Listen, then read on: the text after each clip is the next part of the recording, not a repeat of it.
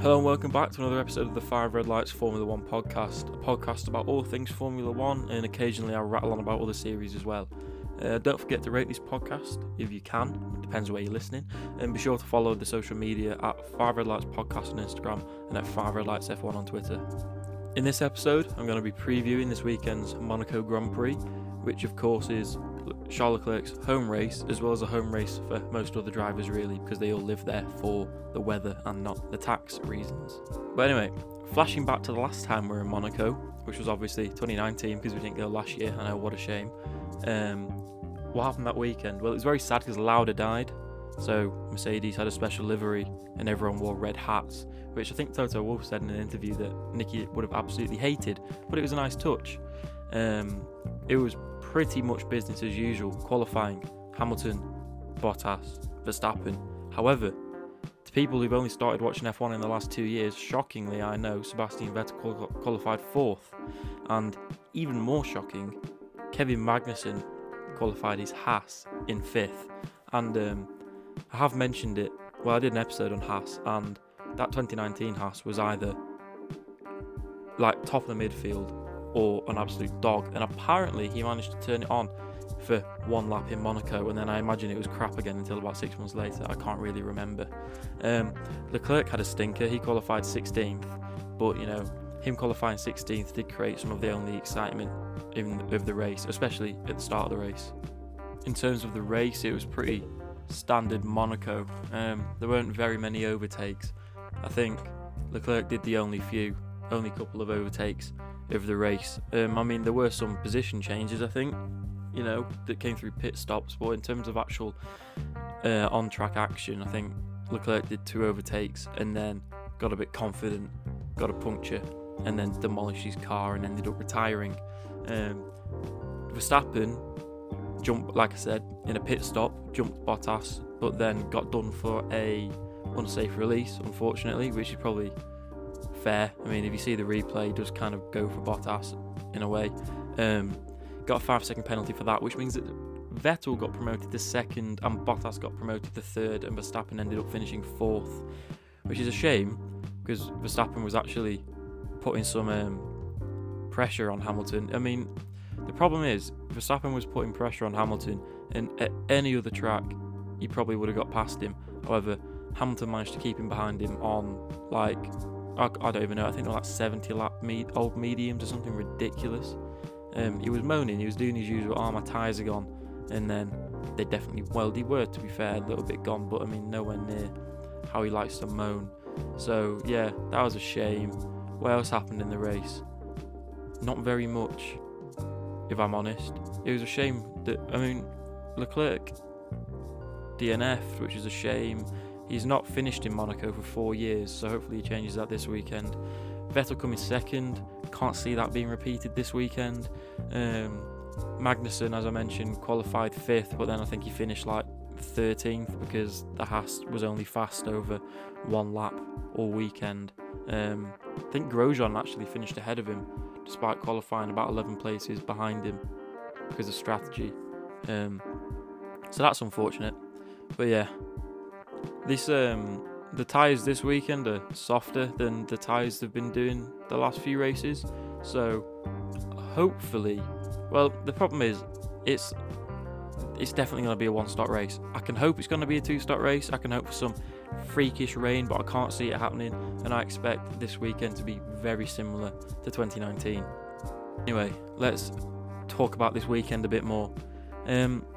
I don't know about anyone else, but I think the McLaren livery should come with an 18 plus warning because it's absolutely filthy. I also like Daniel's helmet a lot. Lando's is nice, I just prefer Daniel's. It's bright orange and I love a bit of orange. I suppose we probably will get a better fight this weekend because at Monaco power's pretty irrelevant. Red Bull normally go quite well round here. I am hoping for big things from Red Bull, but then because of the weird format of Monaco with practice being on the Thursdays and then you have Friday off, besides a weird F2 sprint race that was today, Ferrari have apparently found pace somewhere, and either they're cheating again or not cheating, because the FIA wouldn't tell us what they were doing. Either they're cheating again or their car is just weirdly good around Monaco. I hope it's weirdly good around Monaco. Sainz and Leclerc have both been quite coy in their interviews. They've been given, Crofty was talking about it in the coverage, they've both been given like the same line, like, oh yeah, we're just coming here and trying to be best of the rest, and then they're being absolutely amazing in the practice sessions. And apparently Sainz, like, Marco went up to talk to Sainz and was like, tell me that was low fuel. Sainz was like, you'll find out on Saturday. So either it's going to be a Ferrari 1-2 or a Ferrari 12-13, and they've been running the cars with no fuel in. I honestly don't know. I hope for a good Ferrari weekend, but maybe not. Coming into the weekend, I quite fancied McLaren to be up there with, well, I expected McLaren to be the third fastest team, but it does honestly look like Ferrari are the third fastest team right now. It's a shame Ricciardo isn't fully confident in the McLaren, because he loves to go around Monaco. He could have had a few wins if Red Bull hadn't shafted him. Like, when was it? Was it 2016 when they just forgot his tyres or something with the pit stop? That was a very awkward podium photo. He does not look happy. But yeah, I wouldn't be surprised if McLaren qualified quite highly. But then they haven't been looking that good in practice, but then they were doing some test items. And Monaco does seem like quite a weird track to test at, but that's what they've been doing, so you never know. At least that's the impression I got from team radio, that they've been testing and stuff. In terms of the other teams on the grid, I suppose we better spend a bit of time talking about them. Well, no, I've not actually talked about Red Bull that much. Red Bull look good. Red Bull love a bit of Monaco. They scored their first podium in F1, I think, at Monaco. David Coulthard. Christian Horner said if they scored a podium, he would jump in the pool naked, which unfortunately happened. Don't Google those photos, you will cry yourself to sleep. Yeah, it would be nice to see a Red Bull on pole, because that would mean a Red Bull win, unless the engine conked out, which probably would happen with our luck. But then again, I wouldn't be surprised to see Mercedes up there. In the practice sessions so far, there have been a few surprises.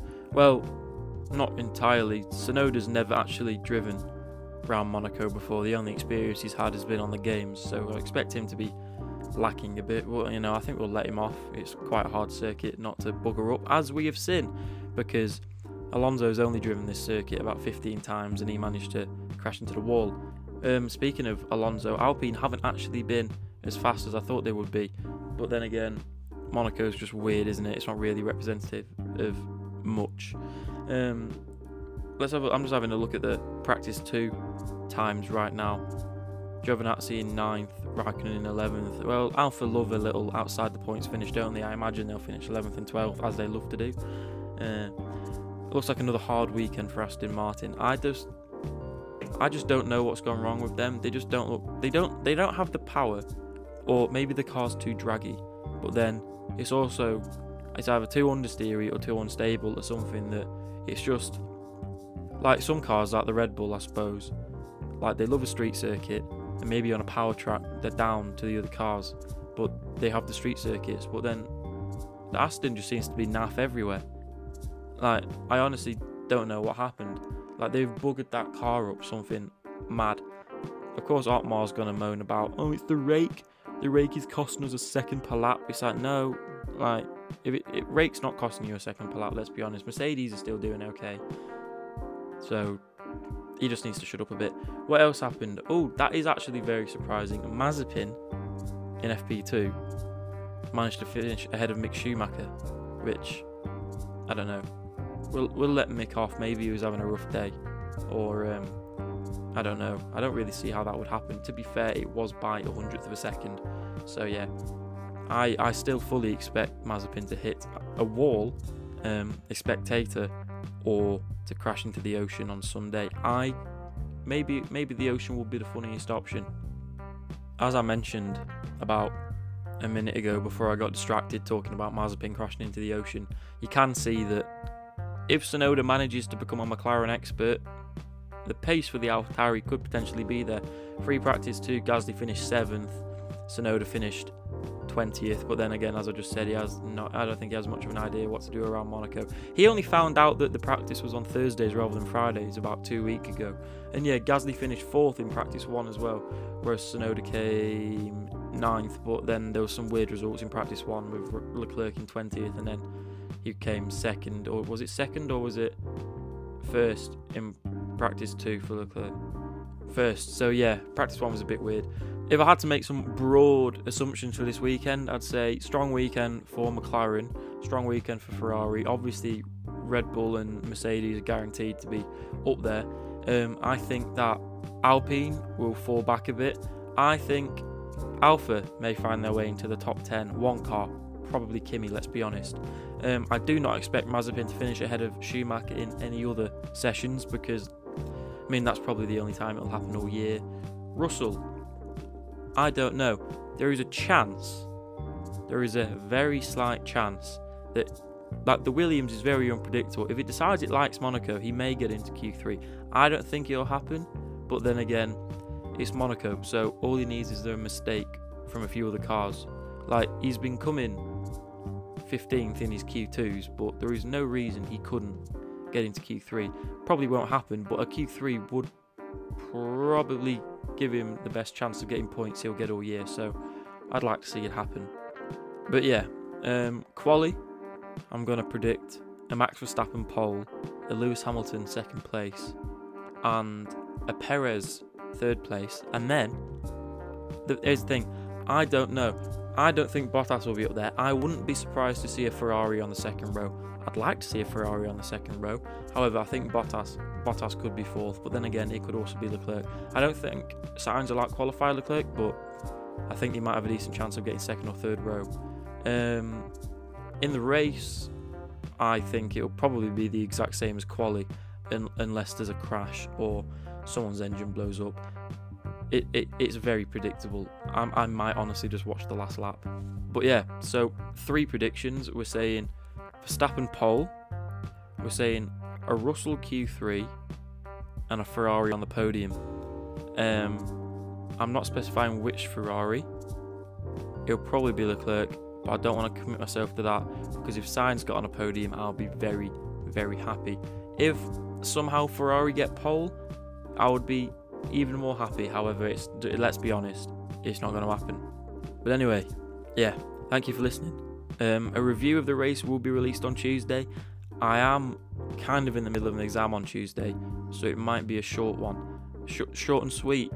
I mean, I wish Monaco was short and sweet. It's quite a long race in terms of being incredibly boring. To be fair, if I ever had to review a race during an exam, Monaco is the best one. Just do a quick summary of all the overtakes. Might not even be worth an intro. 20-second podcast. If you enjoyed this episode, and I wasn't too sarcastic, please follow the podcast. Give it a rate where possible. Follow the social media at Five Red Lights Podcast on Instagram and at Five Red Lights F1 on Twitter. Thanks again. Let's all pray for at least 3 overtakes. Let's increase it from 2019. 3 overtakes in the race on Sunday. And goodbye.